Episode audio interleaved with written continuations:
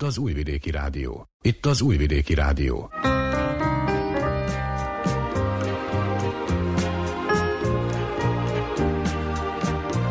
Egészségügyi mozaik. Zórát Cservenyák Anetta köszönti az Újvidéki Rádió egészségügyi műsorának hallgatóit. Október a mellrák elleni küzdelem nemzetközi hónapja. Az egészségügyi mozaikban szó lesz arról, hogy a statisztikai adatok alapján a betegség átlagosan 60 éves korban jelenik meg a nőknél, de egyre gyakoribb a fiatalabbaknál is. A megelőzésre való figyelemfelhívás céljából mell- és méhnyakrák prevenciós előadást tartottak a Zentai Babamama Klub szervezésében. Szülésznőgyógyász előadását hallhatták a prevenció fontosságáról, onkológus számolt be a diagnózist követő vizsgálatokról és kezelésről, illetve egy doktornő mesélte el történetét, aki maga is érintett. Egy évvel ezelőtt diagnosztizáltak nála mellrákot. Emellett beszámolunk még egy előadásról.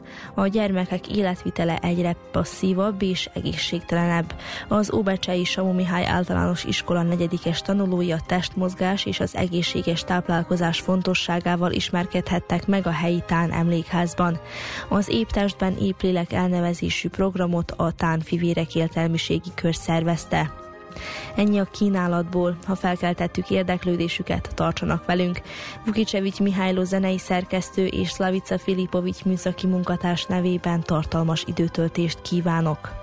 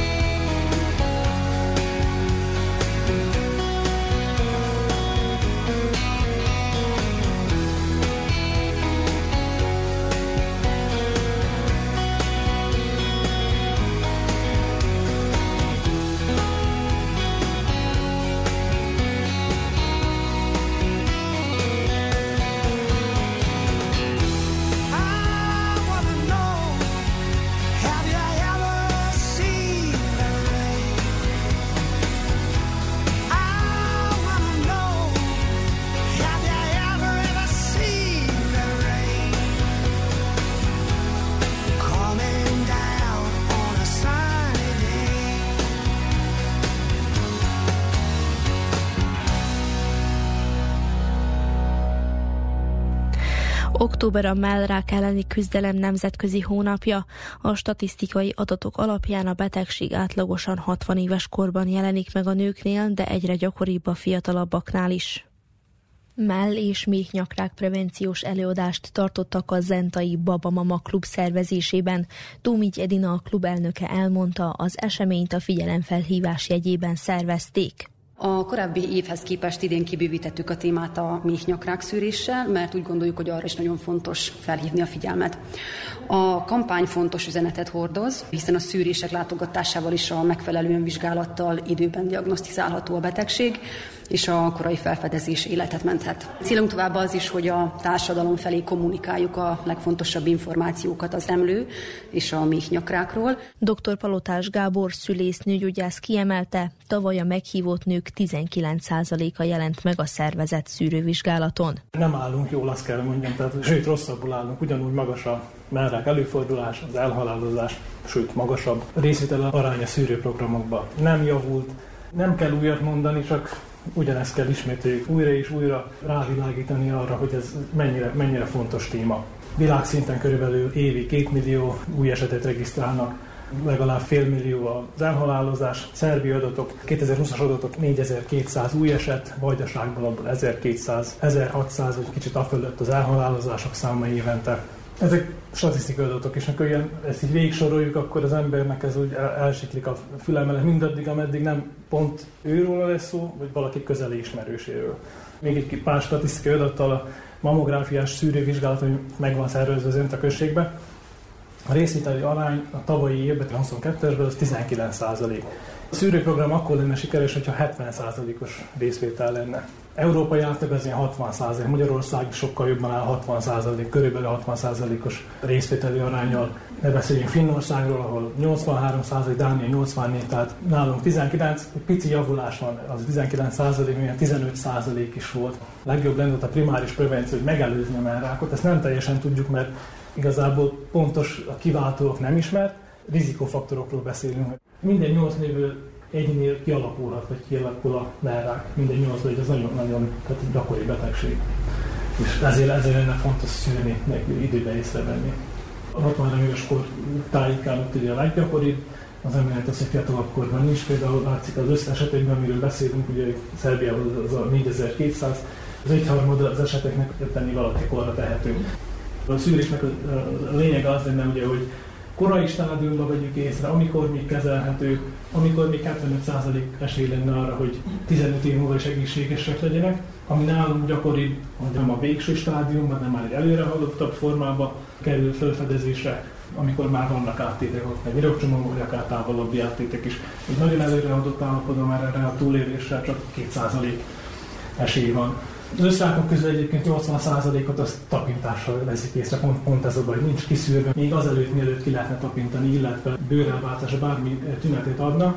Az összesetben abban 4200-ból, amit, amit, amit regisztrálnak évente, annak a túlnyomó többsége az már úgy kerül felfedezésre, hogy a, valamit észrevesz a páciens, kitapintja valami elváltozásnál. Ezen kell nagyot változtatni, hogy még a klinikai jelek előtt ki legyen szűrve és sikeres legyen a kezelés. Megelőzés. Legjobb lenne ugye a primáris prevenció, az elsődleges megelőzés, tehát ne alakuljon ki de ahogy mondtam, ez pontosan, hogy mi vezet a merrák kialakulásához, nem tudjuk. Rizikófaktorokról beszélünk, amik ha mind összeadódnak, akkor sokkal nagyobb százalékban ugye fog kialakulni a merrák. Az összmerrák közül a férfiaknál előforduló merrák az az összmerráknak csak egy százaléka. Jó, tehát a nőknél gyakoribb ezt letisztáztuk. Az idősebb tehát ahogy haladunk előre a korral, vagy minél idősebb valaki, annál nagyobb a rizikója. Genetikai predispozíció. Olyan rákoknak, amit valami génmutáció okoz, a BRCA, BRCA2, ezek a gének, amiket már felfedeztek, hogy ezek a gének a mutációi esetén nagy százalékban előfordulhat, nem biztos előfordulhat mellrák, fészekre, de ez a ráknak csak 5 százalékát jelenti. Tehát nem kell a genetikára fogni. Hormonális hatások, illetve a reproduktív faktor. Az ösztrogénnek nagy szerepe van a mellák kialakulásában, a tumor növekedésében. Mindazon hatások, ahol hosszú ösztrogén hatás, vagy ösztrogén dominancia van a háttérben, vagy fordul elő, abban az esetekben a rizikó nő. Onnantól kezdve az első menstruációtól, ami 11-12 éves korban normális kezdetlen menstruációnak, egészen a menopauzáig, ami 54-52 éves korra tehető, de 55 éves korig nem számít későnek, Odáig működik a petefészek, ösztrogén hormon termel, ahogy mennek a menstruációs ciklusok. Egyik rizikofaktor, ha valaki túl korán kapja meg az első menstruációt, tehát az 11-10 év alatt, illetve későn kerül menopauzába 55 éves kor körül, akkor ez a periódus ez hosszabb. Tehát hosszabb ideig van kitéve a mászövet az ösztrogén hatásnak. Mindazok a tényezők, amik itt azt az ösztrogén hatást lerövidítik, azok csökkentik a rizikót. Mit ezek? Terhességek. Tehát ha valaki nem szült, annak négyszer nagyobb a rizikója. Tehát ha egyet se szült. Ha valaki később szült, 35 év felett, ott is már egy kicsit nagyobb a, rizikó. Tehát aki nem szült, aki nem szoptatott, aki későn szült, aki korán kapta meg az első menstruációját, illetve későn került menopauzába, nagyobb a rizikója.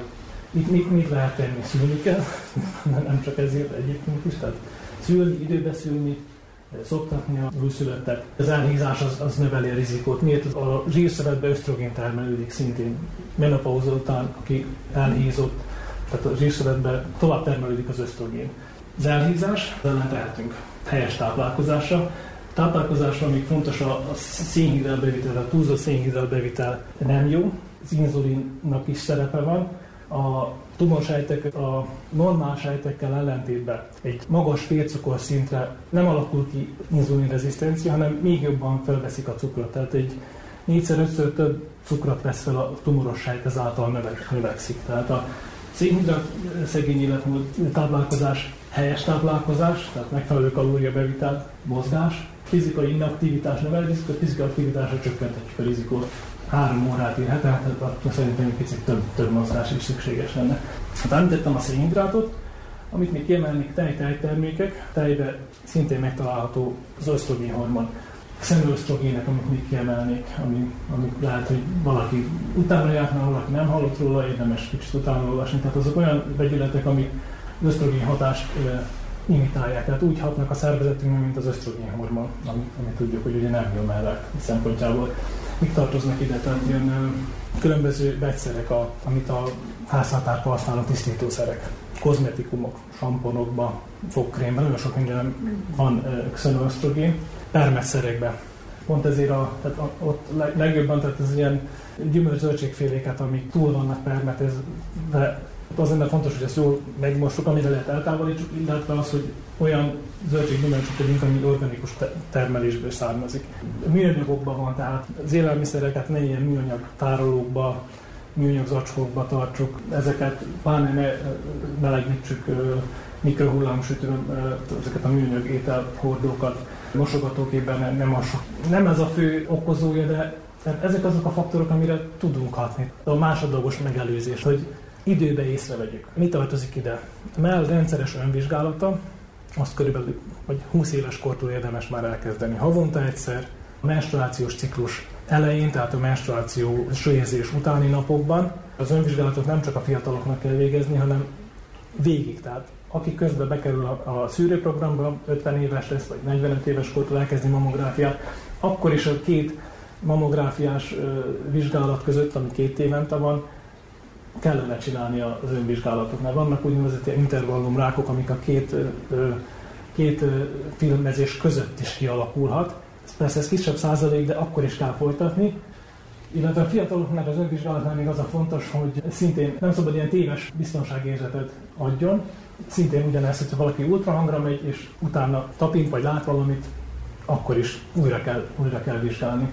Tehát a, az önvizsgálat lépései, tehát a, ahogy említett, a menstruáció elmúltával legjobb ilyen tusolás közben, amikor szappanos vagy tusfürdős a bőr és csúszik rajta az új, középső új mutató gyűrűs újjal, új begyenni a körömmel, tehát végig kell tapintani mellett. Illetve legelőször megtekinteni, tehát tükör elé állni, csípőretet kézzel, és végignézni a melleket. Van egy deformitás, behúzódás, bármilyen elváltozás mellett kinövés, piros terület, ekcímaszerű terület, melbimbó be van-e húzódva, aszimmetrikusak-e, ezt mind végig kell nézni. Csípőretet kézzel felemelt kézzel. Utána a tapintás, tehát csípőre teszik egyik kezüket, ezzel a három ujjal az végig tapintják a, a körkörösen a, a, a, a illetve utána ilyen sugárirányba és kívülről befelé végig, végig tapintják, felemelik a kezüket, végig tapintják a hónaljukat, ugyanezt megismétlik a másik felől is, tehát körkörösen, végig hónaj, de hát ami ki lehet a végén melbimbot, mert mind a kettőt picit összenyomni, van valami váladékozás, az is lehet a rossz indulatú elváltozás jele. És még legjobb, hogyha még fekvő helyzetben is végig tapintják a mellett, mert akkor egy picit a mellszöbete szétterül a melkason, és akár észrevehetnek olyan mélyebben lévő elváltozást, amit így álló helyzetben nem tudnak kitapítani. Csinálják, figyeljék a mellett. Végig tapintani az egész mellett, a tumorok előfordulása, ugye a mell fel van osztva négy kvadránsra, a tumorok 55%-ban itt a felső-külső, itt a vonal felé eső kvadrásban jelentkeznek, 15%-ban a felső-belső, az alsó részben, a lábimba alatt lévő részben ott 15%-ban, 10%-ban, 25%-ban belső részén. Az önvizsgálatot 20 éves kortól folytatni végig, ha belekerülnek, a, tehát elkezdik a mamográfiát, akkor is. A, a mamográfiás szűrés nálunk ö, a, a 50 meg a 69 éves korú nőket ö, ö, célozza, ez nem azt jelenti, hogy 50 éves korban kell elkezdeni mammográfiát. Például Magyarországon 45-65 éves korú nőket szűrnek, Amerikában 40 éves korban kezdik a mammográfiás szűrést.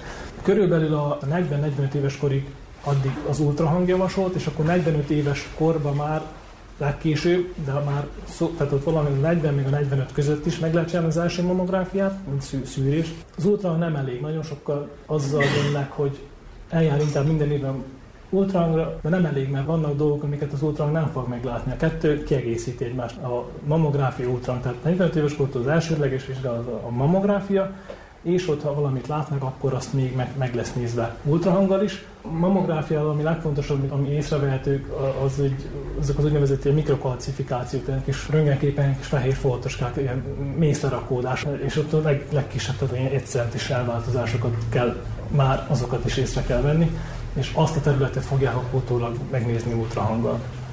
A méhnyakrák szűrésre is felhívták a figyelmet az előadáson. Dr. Palotás Gábor kiemelte, legtöbb esetben a HPV vírus okozza a betegség kialakulását. A HPV vírus az elengedhetetlen etiológiai faktor, mellette még kellenek bizonyos faktorok, amik ahhoz segítenek hozzá, hogy a HPV vírus be tudja jutni a méhnyak szövetébe. Gyakori gyulladások, legfőképp ez az úgynevezett bakteriális vaginózis, ahol bizonyos enzim hatás az úgynevezett ilyen biofilm, ami normális hüvelyflóra megbomlik, és a HPV vírusnak ez egy bejutási, egy támadási pont. Megelőzés abból állna, hogy valahogy a HPV-vel, tehát a HPV-vel való fertőződés elkerüljük, ami majdnem lehetetlen, mert több mint 90% a fiatal korban, amikor elkezdi valaki a szexuális életét, találkozni fog HPV vírus. Ha 140 típusa van, vagy 140 és több 40, ami nőgyógyászati, tehát a genitális problémákat okoz, abból vannak magas rizikójú vírusok, vannak alacsonyabb rizikójú vírusok, de azért mégis, tehát a megelőzésben szerepe van annak, hogy ne legyen túl sok partner, ne legyen partnercserégetés. Tehát az ószer azért nem fog megvédeni teljesen, de valamennyit azért kivéd. Nagyon nagy százalékban meg tudjuk előzni, hogy kialakuljon a rák. Tehát a mellráknál is nem tudjuk megelőzni, csak korán tudjuk szűrni. Nem olyan régóta létezik ez a vakcina is. A méhnyakrákot azt most már tudjuk megelőzni nem csak szűrni a, citológiai papatörletekkel, korán is, az is fontos, folytatni kell tovább, de létezik a HPV elleni védőoltás, amit egy éven nálunk is elérhető, 9-18 éves kor közötti fiúk, lányoknak lehet ingyenesen felvenni, elérhető egy zentán, és a gyerekorvosi rendelőbe kell jelentkezni. 14 éves korig két dózis, majd 14 éves kortól három dózis, ez az immunrendszer működése miatt van legideálisabb lenne fölvenni még a szexuális élet megkezdés előtt valahol 12 éves kor talán leg, legideálisabb, meg az immunrendszer működése miatt is. Független a vakcinától tovább kell folytatni a másodlagos megelőzés, tehát a, a esetleges elváltozások korai diagnózisát már a, a papa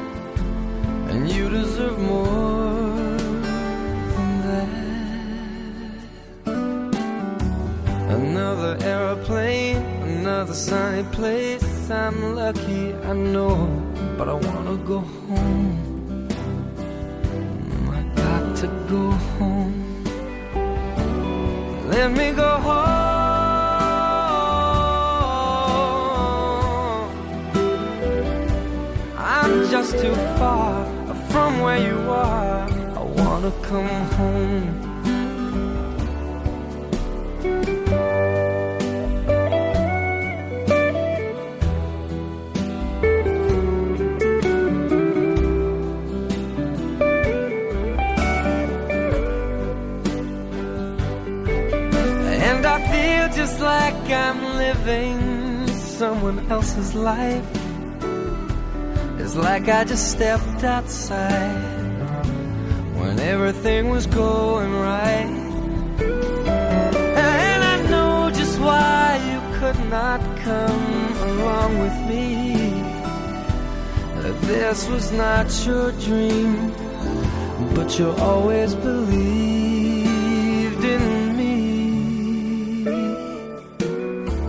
Another winter day has come and gone away in either Paris or Rome, and I wanna go home. Let me go home.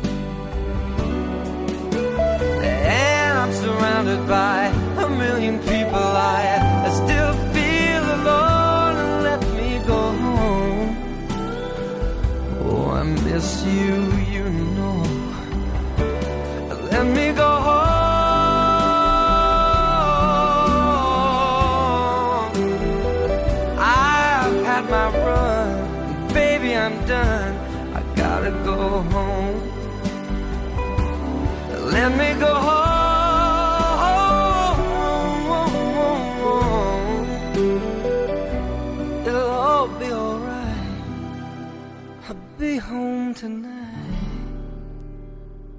coming back home.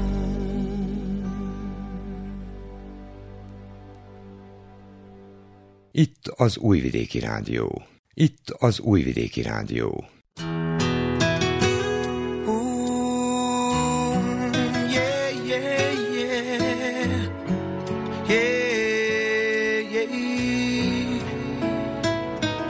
Please tell one more time that I'm not dreaming. I'll paint clouds with sunshine. Oh, that's my feeling. Could it be forever? It's a night I will remember. Together we are stronger than alone. Baby,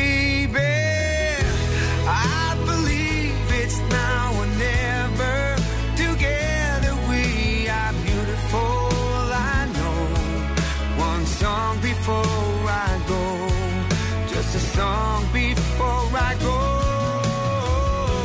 I believe it's now never. Will I see the sun again? Who knows? It's a long, long way to go. It's a long, long way, I know.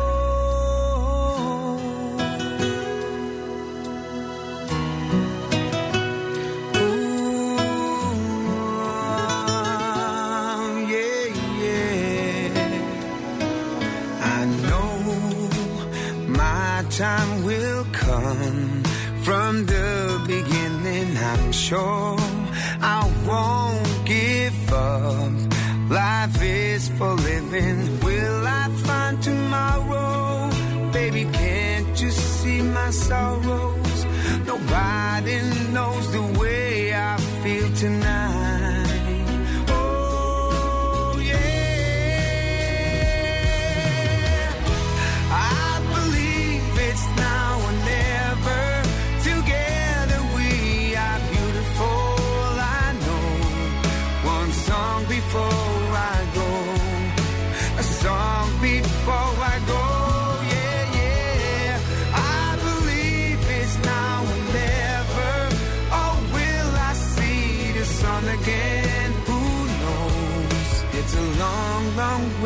Go.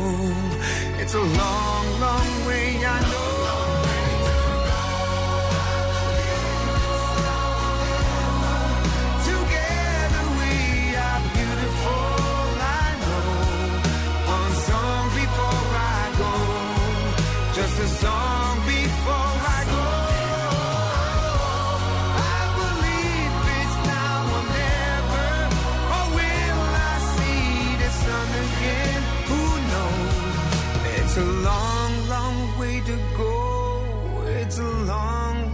A mellrákról még mindig él az a tévhit, hogy egyenlő a halállal.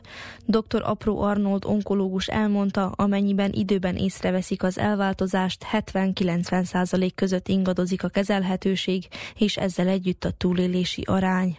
Az én feladatom orvosi szempontból ott kezdődik, amikor ugye bármilyen szűrővizsgálatom vagy kitapintott csomó esetén háziorvostól a hölgyeket elküldik onkológushoz. Mi az, ami ezt követi? Azt tudni kell, tehát, hogy az emlő körülbelül 30-40 fajtája ismert a világon, tehát ebből vannak gyakoribbak, vannak kevésbé gyakoribb változatai, tehát mindenképp minden csomót, minden elváltozást szövettanilag bizonyítani kell, tehát ott kezdődik a rák fogalma. Egészen addig, amíg nincs szövettanilag bizonyítva, addig csak daganatról vagy tumorról beszélünk. Hogy történik a, a szövettani elemzése, tehát az elváltozásból ultrahang alatt ugye kórbiopsziót üregestővel mintát veszünk, és azt a patológus mikroszkóp alatt ugye beelemzik. Az emlő daganatokat durván néhány csoportba tudnánk osztani, ezek a hormonérzékeny és nem hormonérzékeny daganatok. Ez nagyon lényeges lesz kezelés szempontjából. Kezelhetőség és kezelés szempontjából lényeges a, a kezdeti tumornak a nagysága az emlőben. Tehát onkológiai szempontból ideális tumornagyság, ami azt jelenti ideális idézőjelbe téve, tehát minden tumor, ami 2 cm-től kisebb. Tehát 2 cm-től kisebb tumorok kezelhetősége gyakorlatilag 70 és 90 százalék között mozoghat. Minél nagyobb egy daganat, annál inkább komplikáltabb lesz a kezelés, komplikáltabb lesz a lefutása a daganatnak. A szövettani minta vétel után az emlődaganatok kezelését egy úgynevezett Szent Galeni kritériumok szerint határozzuk meg. Szent Galen az egy város, ahol évente tanszékvezetők meghozzák az arra évre alkalmazandó emlődaganatok kezelési protokolljait. Szentgaleni kritériumok alapján, tehát minden, minden szövettannal bizonyított emlőrákot el kell küldeni egy plusz elemzése, ez pedig a hormonérzékenység megállapítása, tehát ösztrogén progeszteron hormon, valamint egy úgynevezett agresszivitás mutató, tehát a HER2 státusznak a bevizsgálása. Ezt képezni a tumorbiológiát. Tumorbiológia, valamint a tumornagyság adja meg azt, hogy mintavétel után hogyan tovább. Az egész világon körülbelül már egy 10-15 évvel ezelőtt bevezették az úgynevezett műtét előtti kemoterápiát, valamint kombinált kezelést, aminek az lenne célja, hogy tehát a tumor nagyságát csökkentse, valamint az esetleges útba lévő daganatos sejtet, az úgynevezett áttétképző sejteket, azokat inaktiválja. Tehát mikor alkalmazzuk ezt a műtét előtti kemoterápiát, amikor két és fél centitől nagyobb emlőduponról beszélünk, valamint akkor, hogyha tapintható nyirokcsomót tapintunk már a hónajban. Tehát tudni kell, hogy az emlődaganatok nagyon nagy része, nagyon nagy százaléka lassan növő daganatok közé tartozik. Tehát ahhoz, hogy egy hölgy vizsgálatkor 3 centitől nagyobb daganattal jelentkezik, tehát ez legalább fél éves, egy éves elváltozásról beszélünk, tehát ez rengeteg idő lassan növő daganatok közé tartozik, néhány százalék, egy-két százaléka az emlő daganatoknak gyorsan növő, tehát ezek az úgynevezett intervallum tumorok, tehát amikor két mamográfia között is megjelenik, és relatív gyorsan néhány hónap alatt néhány centire is megnőhet. Tehát vagy adunk műtét előtti kemoterápiát, vagy nem.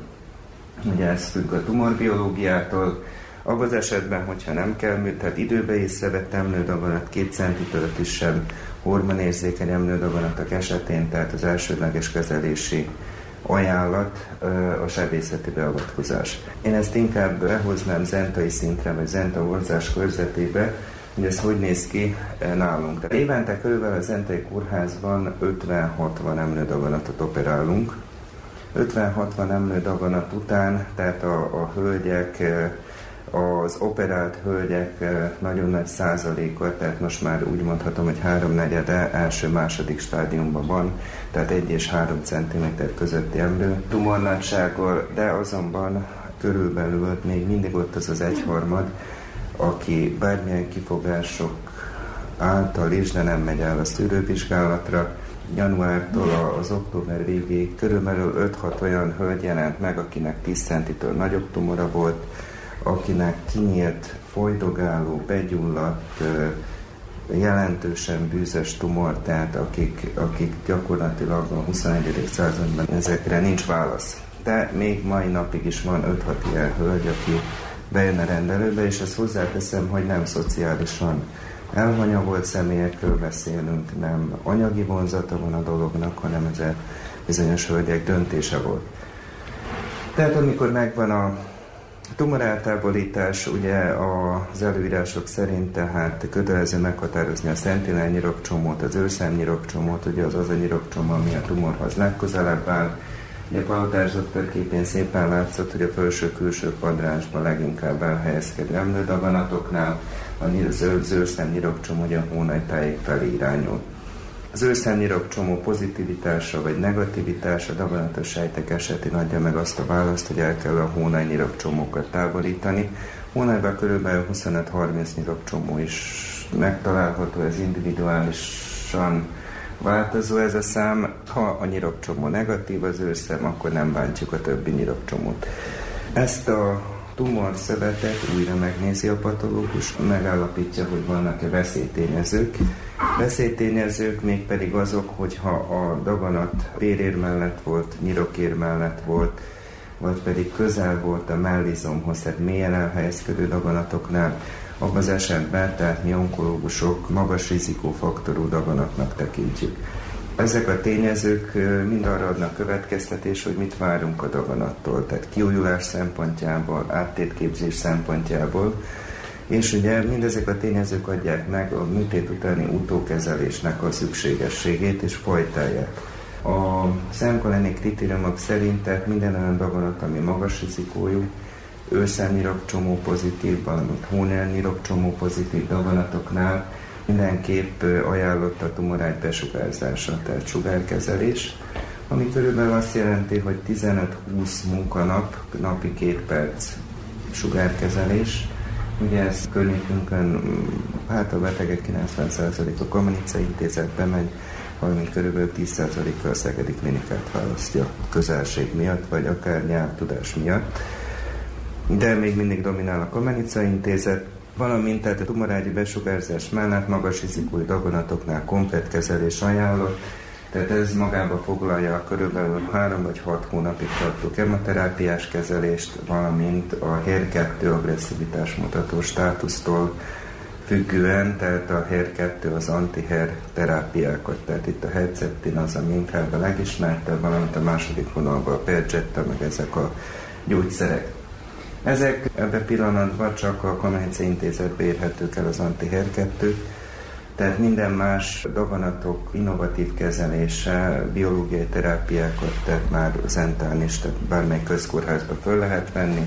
Valami oknál fogva a betegsegélyző az emlődaganatok biológiai terápiát még mindig az intézetbe tartja. Tehát egyelőre a hölgyek utaznak a Hercettére, Kamenicára. A hat hónapos kezelés után, tehát ez a kombinált kezelés, kema, biológiai, valamint sugárkezelés után, attól függően, hogy milyen volt a startállapota a daganatnak, milyen volt a tumorbiológia, akkor az onkológus beállítja azt, hogy milyen gyakorisággal követendő az emlődaganat. Azok a hölgyek, akiknél fiatalon észrevett daganatról beszélünk, tehát Palotás doktor elmondta az ösztrogén hormon jelentőségét, tehát gyakorlatilag daganat szempontjából, tehát a hölgyeknek a legnagyobb ellensége a hormonfüggő daganatoknál maga a menzis, a peteírés, az ösztrogén túltengés, tehát ezt valahogy meg kell oldani. Meg le kell állítani petefészke, hogy megszűnjön a hormontermelés. Tehát ezt régebben műtétileg, tehát eltávolították, még régebben besugarazták a petefészket, és végleg megszüntették a működést. Ma már egy ilyen havi inekcióval gyakorlatilag átmenetileg le tudjuk állítani a petefészket. A napi gyakorlatban legfiatalabb hölgy betegem az 18 és fél éves. Egyre inkább nő a 30-40 éves közötti hölgyeknél az emlődaganatoknak az előfordulása. Gyakorlatilag nincs jó statisztika, tehát van az, ami, ami leggyakoribb, de viszont a gyakorlat sokkal más mutat. Ez egy komoly hat hónap kezelés, komoly energiát igényel, komoly mellékhatásokkal. Itt tartozna bele maga a kezelésbe úgynevezett onkoteam. A leglényegesebb része lenne a család és a barátok. Tehát a pszichés stabilitás, az úgynevezett személyiség szerkezet kezelése. Az a tévhit, hogy rák egyenlő elmúlással és a depresszió jelenléte, tehát nagyba csökkenti a, a terápia sikerességét, valamint növeli a kiújulásnak az előfordulását. Ez egy komplex tematika, tehát leggyakrabban a hölgyek nagyon nagy része ugye nőgyógyásztól érkezik, mert ugye a szűrőprogram is a nőgyógyászati rendeléssel indul. Tehát sajnos mondom, a mai gyakorlatban még mindig vannak javarész negyedik stádiumú betegségek. Az emlőrákat ugye négy stádiumra osztanánk, egytől négyig, négy az áttétes, és a hatalmas daganat, tehát 10 centitől nagyobb daganatok az első ugye a legkisebb daganat az idén, amit, ami meg lett szúrva, tehát üreges tűvel mintavételre, és meg is lett operálva, az 6 mm volt. Tehát 6 mm ultrahangon belőni mm, nem egyszerű. Mamográfia és az ultrahang, így, ahogy Palotás doktor is mondta, kiegészítik egymást. Tehát az egyik a másik nélkül nem sokat ér. Elcsúszhat valami. Tehát nem, mert vannak olyan tumorok, amik jócskán lekötik a, a kalciumot, a messzesedést, tehát az úgynevezett kalcifikációkat. Kalcifikációk ultrahangon nem látszanak, azon a rög, azok a röggen világítanak. Káros hatása a mamográfiának van, tehát sugár, sugár, tehát röntgensugár elven működik, de elhanyagolható az a sugárzás, tehát ezért nem szoktunk emlődaganat követésnél se, tehát évente egyszer ajánlott a mammográfia, tehát követésnél, amikor már valakinek daganatos betegség bizonyítva. Tehát közben lévő időszakban, tehát akkor ultrahangokat szoktunk írni. Az ultrahangnak nincs mellékhatása, de, de egyedül követésen kívül, tehát nem, nem elégíti ki a diagnosztikai lehetőségeket. Az emlődaganatok késői e, visszaesése, kiújulása, tehát az már az a startumor biológiából látszik, tehát hogy kinél, melyik hölgynél mire számítunk. Úgy tervezzük a követést, úgy kezeljük. Az emlőrák terápiáját, ami illeti, teljesen elérhető. Ami elérhető Magyarországon, elérhető Amerikában, tehát Osszerbiában is elérhető. Ez nem vonatkozik mindenfajta rákra, az emlőrákra igen, tehát tényleg minden elérhető első, második, harmadik vonalban. Ami még nagyon lényeges, ugye, tehát a hormon készítmények, tehát a, amikor befejeződött a full program, tehát a hat hónapos kemo biológiai és sugárkezelés, hormonérzékeny daganatoknál, tehát hormonterápia mi ajánlott. Itt ezt nálunk Nolvadexnek hívják, tamoxifén nevű gyógyszer, vagy az új generációsabb aromatáz inhibitorok, tehát az Alimdex raszoletták. Ezeknek a szemkolonyi ajánlások szerint tehát legalább 5 évig kell szedni, adhatók összesen 10 évig, tehát attól függően, hogy mennyire rizikósnak mérjük fel az emlődaganatot. Az emlődaganatok túlélése, minél kisebb egy daganat, annál nagyobb a túlélés. Tehát Zenta mozzás körzetében körülbelül 2-3 hölgy, aki negyedik stádiumban jelentkezett kezelésre, diagnosztikára, nem csak kezelésre. Körülbelül 3-4, maximum 5 hölgy az átlag, aki életét veszíti az elkésett diagnózissal. A bőröcea 1, bőröcea 2 gén, tehát ez Szerbiában elérhető. A genetikai tesztelés Belgrádban. Erre a betegsegélyző szintén egy keretet szabott, azoknál a hölgyeknél tudom a szövettant elküldeni, szövetet, akiknél visszamenőleg három generációba emlődaganat vagy petefészek daganat fordult elő. Hát ebből nagyon kevés van.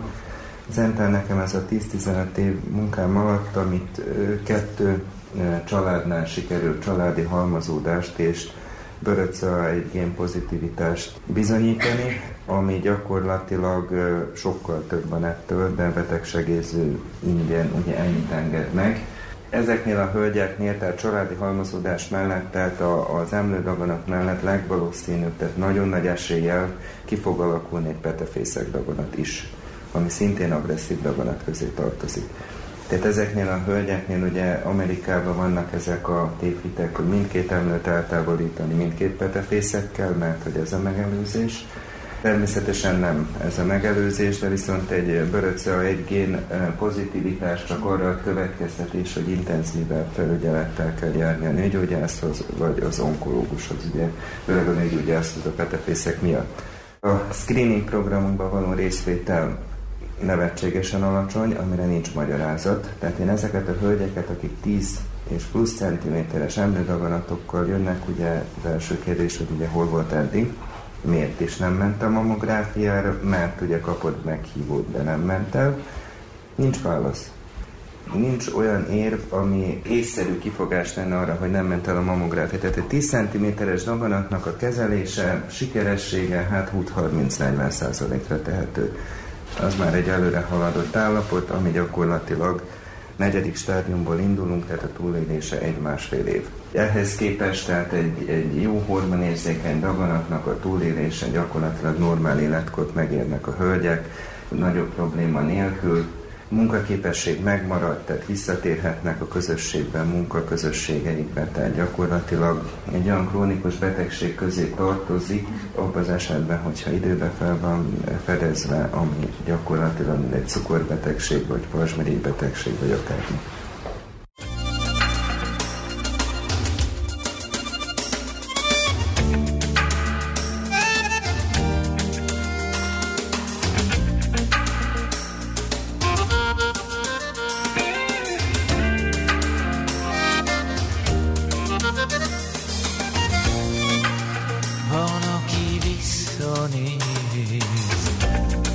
De visszanézni nem kell sok év Van, aki szól, amikor térdik sárban áll.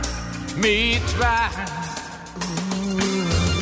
Mindig volt, aki oldani próbál Volt, hát, tudjuk már. Mindig volt, kinek a tennie kellett, nem fér Várt új csodát,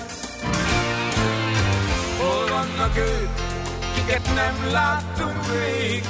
Itt a szívünk múzeumában. Itt vannak mind, s velük próbáljuk még. Újra átírni egy régen elrontott szép harmóniát. Elveszett gyöngyök Nem vagytok túl távol, mint visszajöttök. Elveszett gyémántok, nem tűntök el. Tudjuk, hogy megvártok, tudjuk, ha menni, menni kell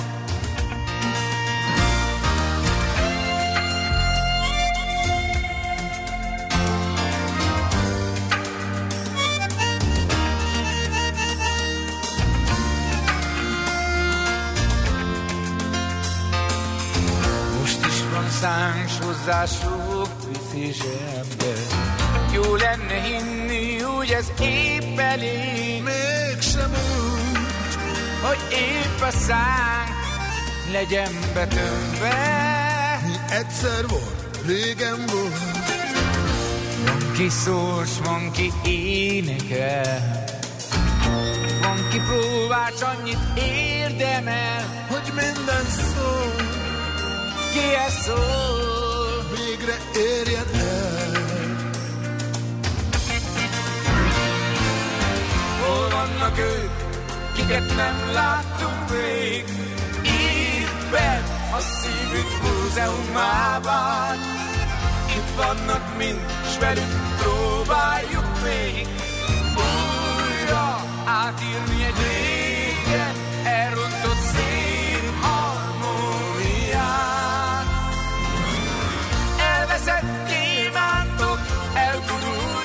elgurult gyöngyök vagytok túl távol, mint visszajöttök.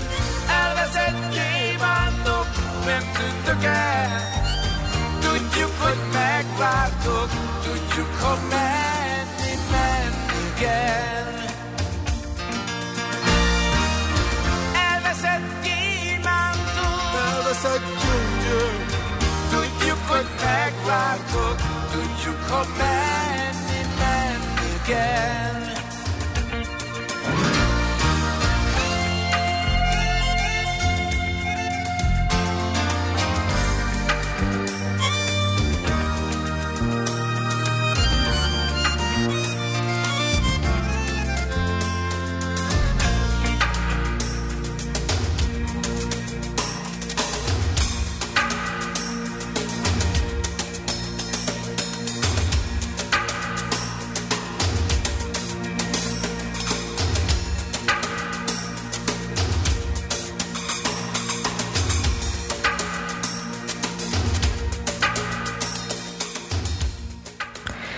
Dr. Klimó Lukács Kornélia mentős a Zentai kórházban.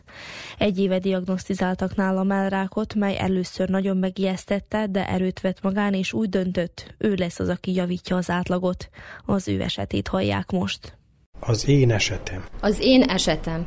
Az én esetem. Az én esetem. Az én esetem.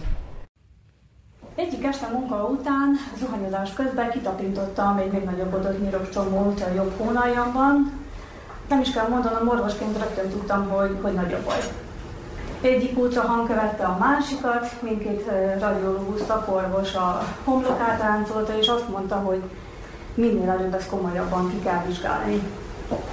Emlékszem, november 22-e volt, és a hugommal jöttünk kint a váróterembe, és vártuk a mágneses rezonancia eredményét. És amikor behívott a szakorvos, már rögtön láttam az arcán, hogy gond van, csak annyit mondott, hogy kolléganő, magának áttétes márákja van. Most az a feladatunk, hogy megtudjuk minél előbb, hogy milyen típusú rákról van szó, hogy minél előbb át tudjuk eltenni, kezelni.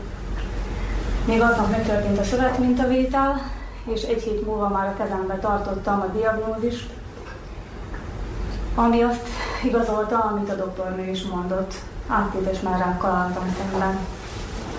Abban a pillanatban, amikor ültem az autóba, és a kezembe volt a mágneses rezonancia eredménye és a szövetminta eredménye, úgy érzem, hogy, hogy összecsaptak a fejem fölött a hullámok, de megígértem magamnak, hogy a következő alkalommal ezek az eredmények a kezemben lesznek, teljes remissziót fog írni rajta, ami azt jelenti, hogy átűnik a rák.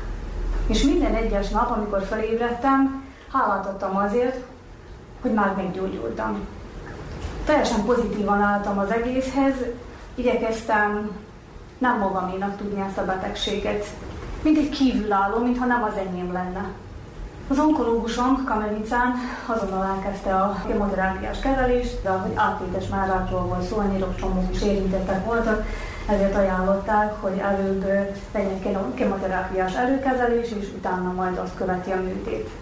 Pszichikailag talán a legnagyobb mélyponton azon az estén voltam, mielőtt be kellett feküdnöm az első kemoterápiára.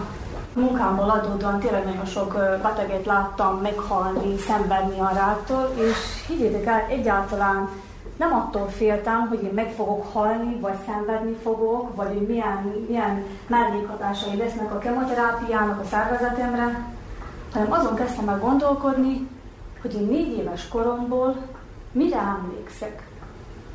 És rájöttem, semmire. Tudni kell azt, hogy az én kislányom akkor négy éves volt. És tudtam azt, hogy ha én ezt nem élem túl, valószínűleg a lányom nem is fog rám emlékezni. Egész este azon gondolkoztam, hogy mit is csináljak. Hogy hogyan tudom felvenni azt a kis dalt, amit este mindig elénekeltet velem, vagy azt a, a Mirza, lovacskás mesét, amit minden este alvás előtt kért tőlem, hogy hogyan tudnám ezt felvenni, hogy ez megmaradjon neki.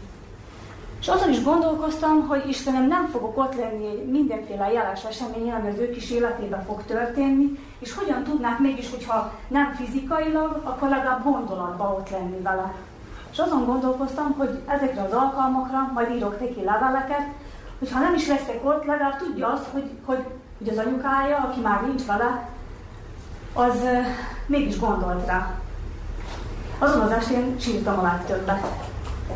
És reggel higgyétek el, amikor fölébredtem, olyan hihetetlen erőt éreztem magamban, és azt mondtam magamnak, nem, ezt nem teheted, te igenis ezt túl fogod élni, most fogsz harcba szállni, és igenis túléled ezt a betegséget, és ott leszel.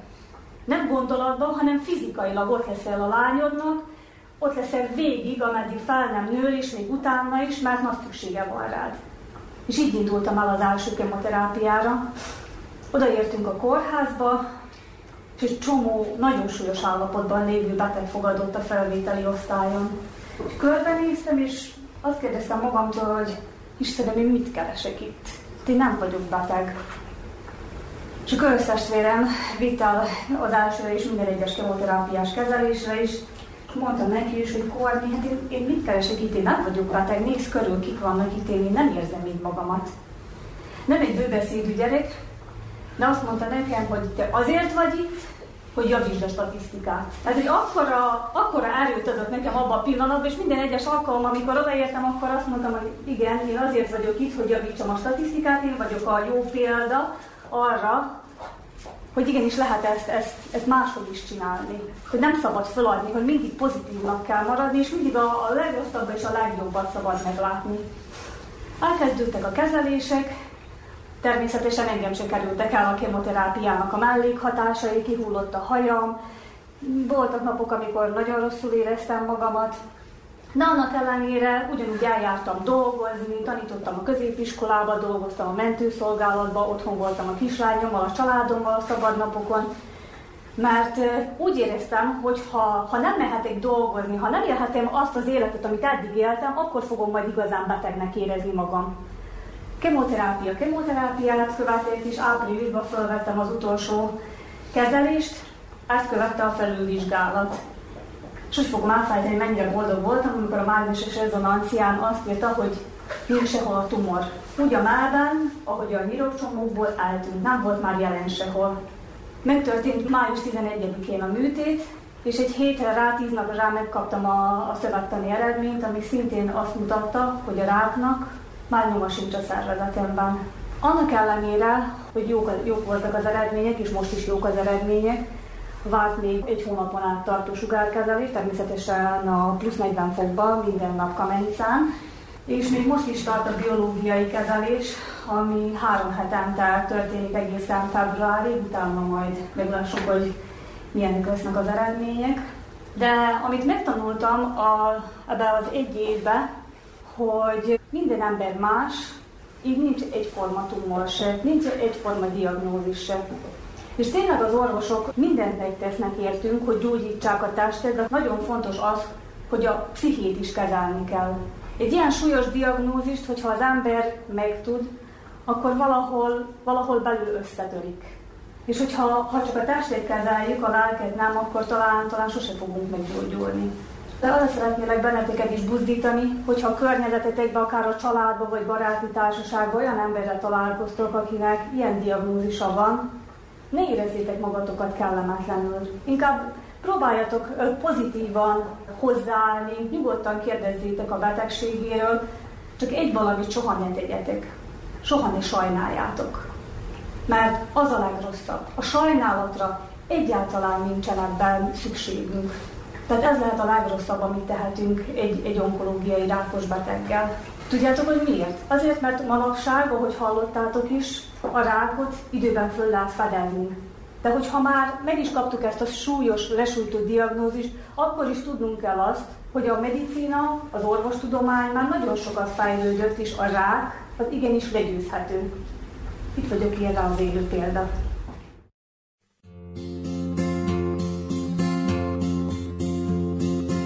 Yesterday. All my troubles seem so far away. Now it looks as though they're here to stay. Oh, I believe in yesterday. Suddenly, I'm not half the man I used to be. There's a shadow hanging yesterday came suddenly.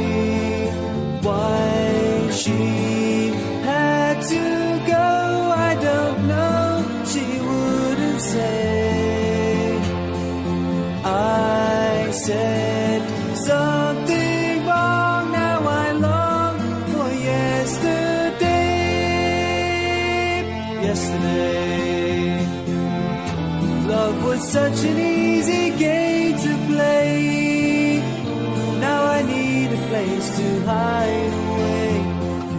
I believe in yesterday. Why she had to go, I don't know. She wouldn't say. I said something wrong. Now I long for yesterday. Yesterday. Love was such an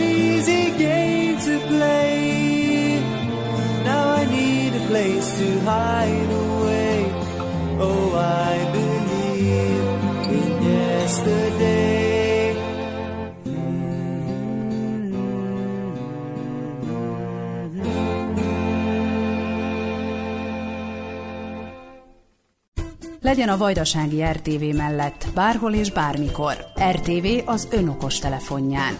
Értesüljön azonnal a legfontosabb hírekről. Nézze és hallgassa műsorainkat, amikor önnek megfelel. Tájékozódjon műsorkínálatunkról. A Vajdasági RTV mindenhol és mindenkor önnel. Az Android alkalmazás az rtv.rs honlapon érhető el.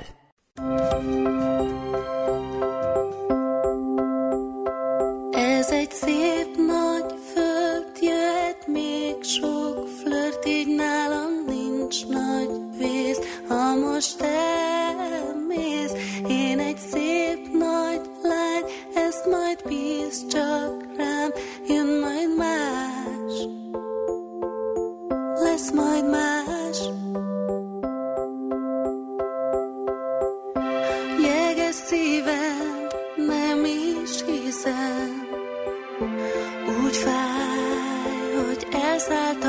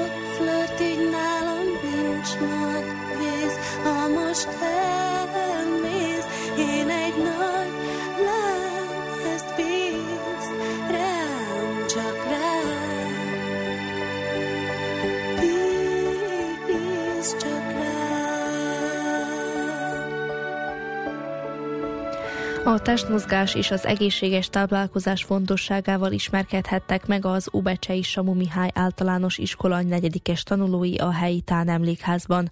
Az Épp testben épp lélek elnevezésű programot a tánfivérek értelmiségi kör szervezte.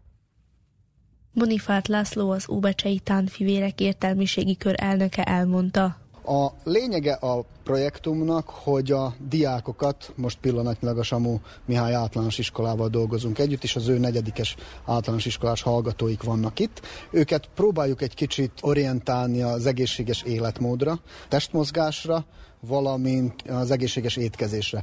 A modern világban azt látjuk, hogy nagyon sokan az elektronikus kütyükkel foglalkoznak, tehát itt a telefontól kezdve a komputeren keresztül sorolhatnám az eszközöket, amik lekötik a gyerekek figyelmét, és a testmozgás az egyik, ami nagyon hiányos, ami először is fontos a fejlődésükhöz, viszont pont az előbb említettek miatt nem annyira gyakorolják ezt, mint amennyire szükség van, a másik pedig a táplálkozás. Tehát, hogy a szupermarketek polcain egyre érdekesebb és érdekesebb ételeket tudnak találni, amik nem biztos, hogy egészségesek, persze nagyon sok van, ami egészséges is, de meg kell őket tanítanunk arra, őket, először is, és persze a szülőket is arra, hogy mi az, amit ténylegesen jó enni, és mi az, ami az ő egészségüknek szolgál, és mi az, ami az ő egészségüknek nem szolgál. A testmozgás fontosságáról Szőke Otto, a törökbecsei Miloje Csipligy általános iskola testnevelő tanára tartott interaktív előadást. Szerinte a gyerekek többsége passzív életmódot folytat. Egész délelőtt iskolában vannak, vagy délután, tehát fél napot iskolában ülnek, és utána, hogyha szintén folytatják ezt a passzív életmódot, számos gondok következhetnek.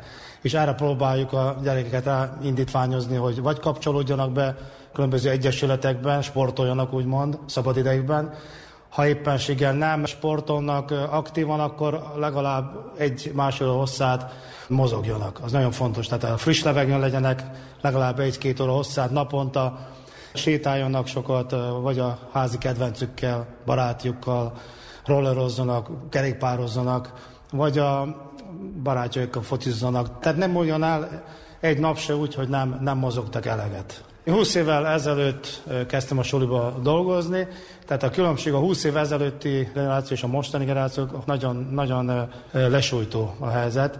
Tehát csak egy példát mondok, amikor a talajtornát gyakoroljuk, 5. osztályban, tehát bookfence-nél, tehát 5. osztályban már úgynevezett tigris ugrásokat is csináltuk, gyakoroltuk, az amikor ugye neki futással levegőben egy ilyen ugrásszerűen, tehát nem szaltott, de egy, egy komplikáltabb formát csinálnak a gyerekek, hát ezt lehetetlen a mai generáció megcsinálni. Tehát a, már a bukfánc egy extrém sport számukra, ami, ami, ami szörnyű, hisz már az anyag úgymond a gyerekek ilyenek, és, és ez a rossz nekünk testnevelő tanároknak, sajnos a szintet is lejjebb kell vegyük. A sport mellett az egészséges táplálkozásról is beszélgettek a gyerekekkel.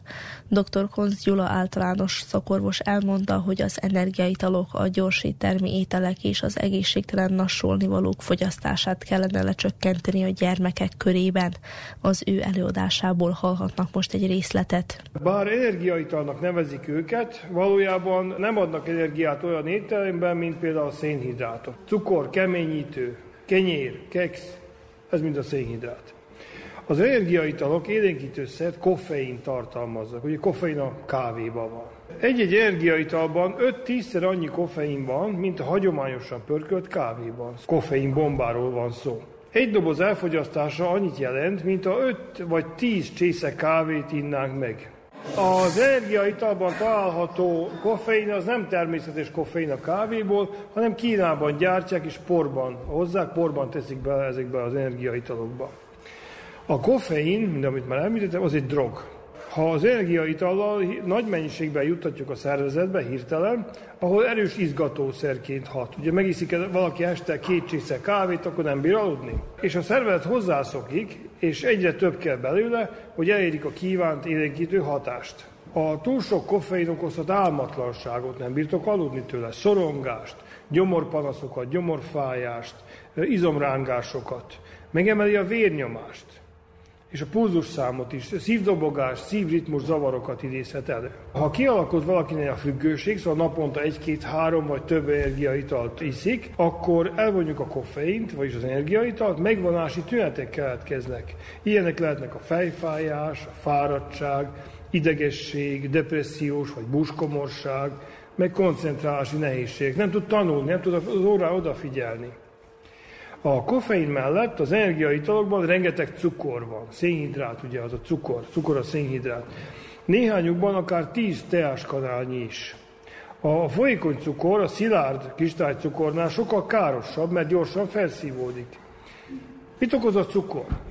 Cukorbetegséget, elhízást, lerakódik a, az öv mentén, ugye a pocak mentén, még függőséget is tud okozni. Úgyhogy valaki rászokik, akkor aztán függővé válik az energiaitaltól, meg a cukortól is.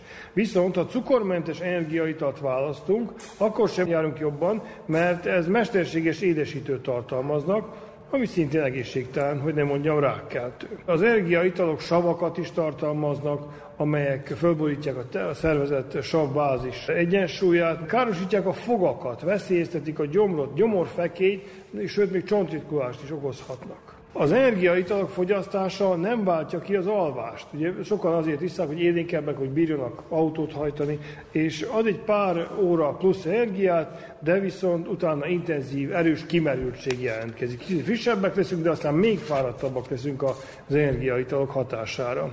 Energiaitalokban nem csak koffein, hanem más is található, mondjuk rá a taurin. A taurin egy olyan anyag, ami fokozza az erőnlétet, úgyhogy beviszi a cukrot a sejtekbe, és növeli a teljesítő képességet. Végülis ez a lényeg az energiaitalnak, és a koffeinnel összeadódva egymás hatását erősítik, de ez még nem minden. Sok energiaital tartalmaz ginszenget, ami növényi eredetű, és élénkítő hatása van. És sokan mondják, hogy hú, nagyobbak, hogy hú, én nem tudok tanulni, ha nem iszok meg egy Red Bullt. Hát mondom, szörnyű. Én hogy bírtam tanulni, mikor itt, és mégse ittam meg a Red Bullt, nem volt még kitalálva akkor. Az energiaitalok mellett még ugye ott vannak ezek a édes löttyök, italok, mondjuk a kóla. Gyomrot károsítja, hogy a gyomorsav és marja a gyomrot, gyomorfekét is okozhat, Csináltak ilyen kísérleteket, hogy leszedi a rozsdát a rozsdás vasról. Szóval mi kézzel mit csinál a gyomorral? Úgyhogy ha valaki sok kólát vagy energiaitalt iszik, akkor fölmegy a pulzusa, ugye ahányat ver a szíve, gyorsan elkezd verni a szíve. A nassolás az egy előre nem tervezett étkezés. Nem azonos az ebéd után levő desszerttel, hanem amit az asztal mellett fogyasztunk, hanem ezt úgy dugiba, félreesve megesszük. A nasolás egy titkos, bűnös élvezet. Ilyenkor a nyalánkságokat lelkiismert furdalás kíséretéből szerezzük be, a nasolás nagyon sok kalóriát tartalmaz. Akkor visszük be azokat a falatokat, amiket senki nem számolt be a napi kalóriamennyiségbe.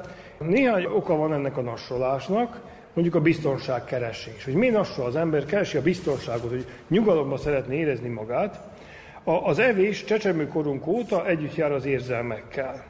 Az ölelés, az anya szívhangja, egymás testmelegének érzése adja a legfőbb örömet a babának. Szóval már babakorban alakul ki ez az evéssel a kapcsolat, és megerősíti a csecsemőt abban, hogy az evés az több, mint éjség. Maga a biztonság, a szeretet. És ez az alapvetően belénk kódolt üzenet mélyen él, és az evés sok bizonytalan, szorongásra jázó helyzetben feloldja a feszültséget. Idegesek vagyunk, eszünk egy pár falatot, pláne csokit, jobban érezzük magunkat.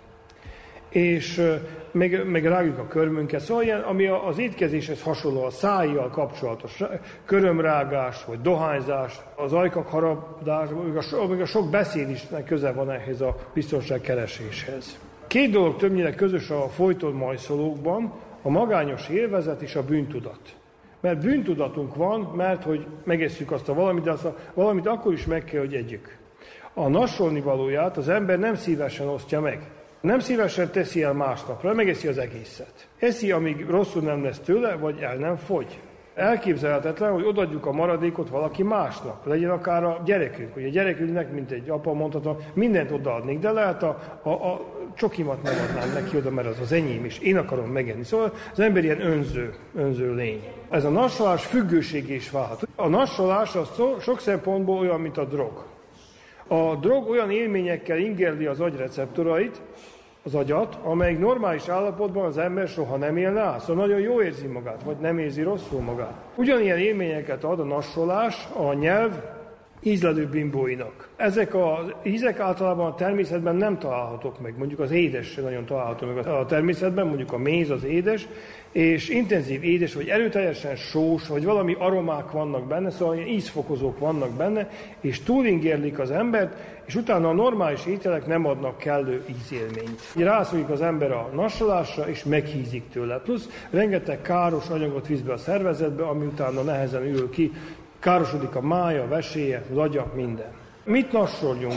Természetes dolgokat, diót, magyarót, magvakat, mandulát, szóval olyan dolgokat, amik a természetben megtalálhatóak, ezek jól laktatnak, igaz, hogy valamennyire hizalnak, hogy aszalt szilvát, aszalt gyümölcsöket, szóval természetes anyagot kell nassolni, ha valakinek pont nassolhatnékja van.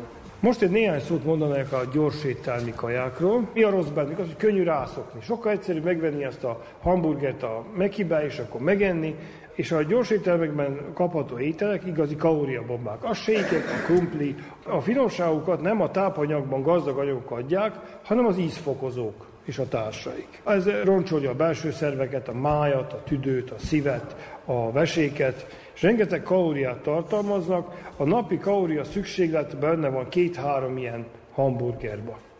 És ha megeszed ezt a hamburgert, akkor aztán jó, valameddig de aztán megint éhes leszel, akkor megint megeszel egyet, és akkor megint, és akkor borzasztó el lehet hízni. Fölvetődik a kérdés, hogy miből készülnek ezek a termékek. Ugye gondolja az ember, hogy ilyen zsömle, meg, meg húspogácsa, na most a húspogácsával itt a fogalomzavarak vannak.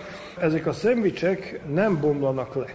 89-ben, szóval 34 évvel előtt egy, egy koma megvett egy hamburgert, és letette. És az kiszárad, de nem penészedett. Mi a magyarázat arra, hogy nem penészedik meg? Az, hogy nem emberi fogyasztásra alkalmas élelmiszer és aki ilyeneket fogyaszt állandóan, nagy mértékben, az megbetegszik, emésztőszerveli betegséget kaphat, vagy ne, Isten rákot is kaphat, úgyhogy nem. Na most itt a kérdés, hogy akkor mit tehetünk az egészségünkért, hogy sokáig éljünk, jó éljünk, egészségesek legyünk, gyümölcsöt együnk, ugye bár? Hát mindenesetre ne együnk energiaitalt, ne nassoljunk, és ne együnk ilyen gyorsítelmi kajákat, akkor már nagyjából sokat tettünk. Tudatosan kellene a bevásárlásaikat elvégezni. Jó, most annyira nem szoktatok bevásárolni dolgokat, viszont egy pár tippet azért adok. Odafigyelve, mit tartalmaz a kiválasztott termék, amivel magunk teszünk jót, vagy ártunk. Vannak apró lépések, amiket betartva könnyen eligazodhatunk az egészséges és kevésbé egészséges ételek között.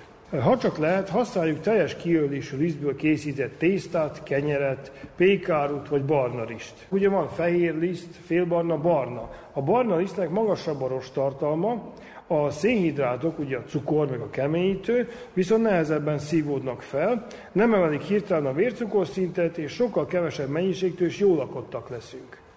Előnyt jelent a diétát folytatóknak, hogy kevesebb kalóriát viszünk be a szervezetbe. A kész, a boltban kapható élelmiszerek közül mindig a kevésbé feldolgozottat kell választani.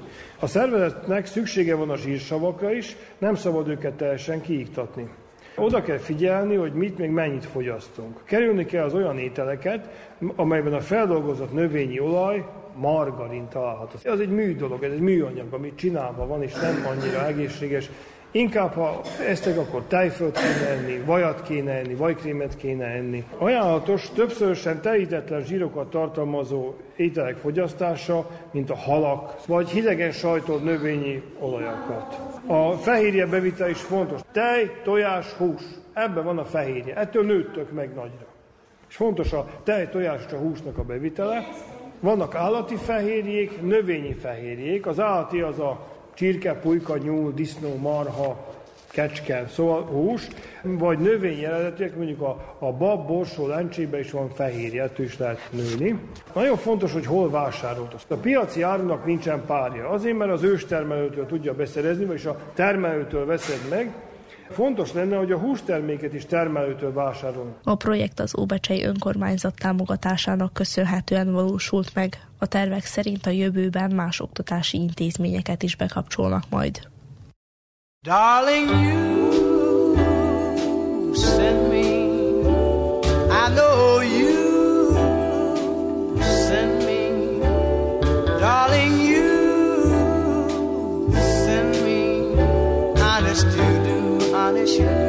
honest you do.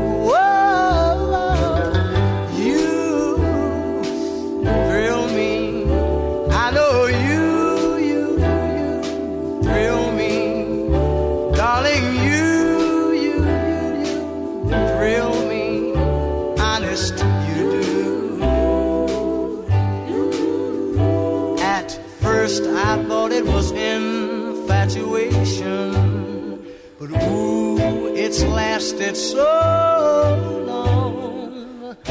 Now I find myself wanting to marry you and take you home. Whoa, you, you, you send me. I know you send me.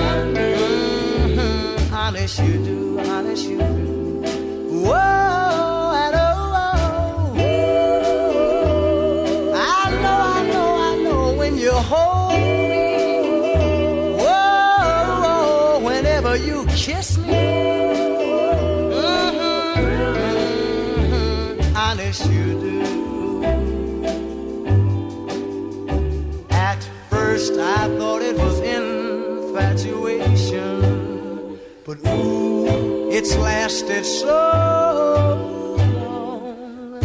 Now I find myself wanting to marry you and take you home. I know, I know, I know you, send me. I know you send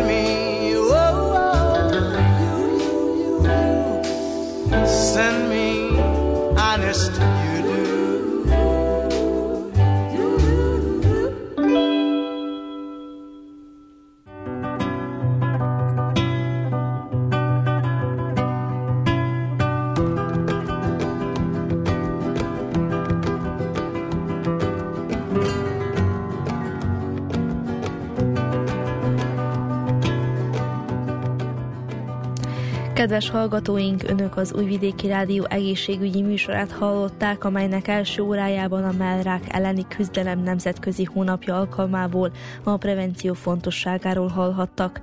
Statisztikai adatok alapján a betegség átlagosan 60 éves korban jelenik meg a nőknél, de egyre gyakoribb a fiatalabbaknál is. A megelőzésre való figyelem felhívás céljából mell és méhnyakrák prevenciós előadást tartottak a Zentai Baba Mama Klub szervezésében. Szülésznőgyógyász előadását hallhatták a prevenció fontosságáról, onkológus számolt be a diagnózist követő vizsgálatokról és kezelésről, illetve egy doktornő mesélte el történetét, aki maga is érintett. Egy évvel ezelőtt diagnosztizáltak nála mellrákot. Emellett beszámoltunk még egy előadásról. A gyermekek életvitele egyre passzívabb és egészségtelenebb.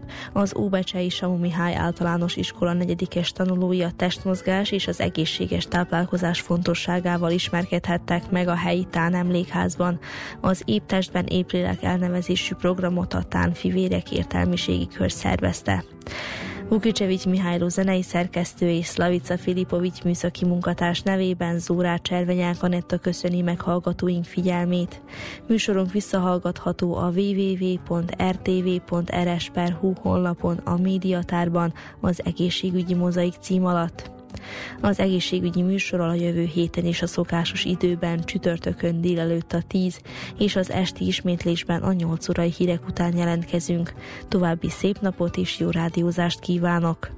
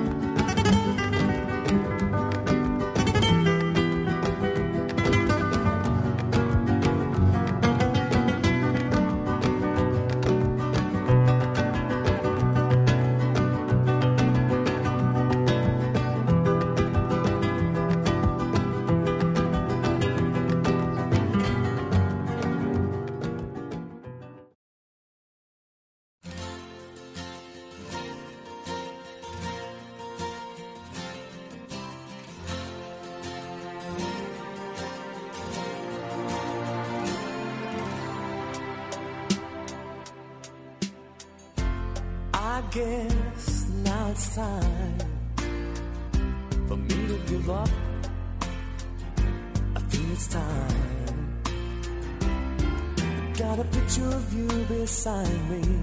Got your lipstick mark still on your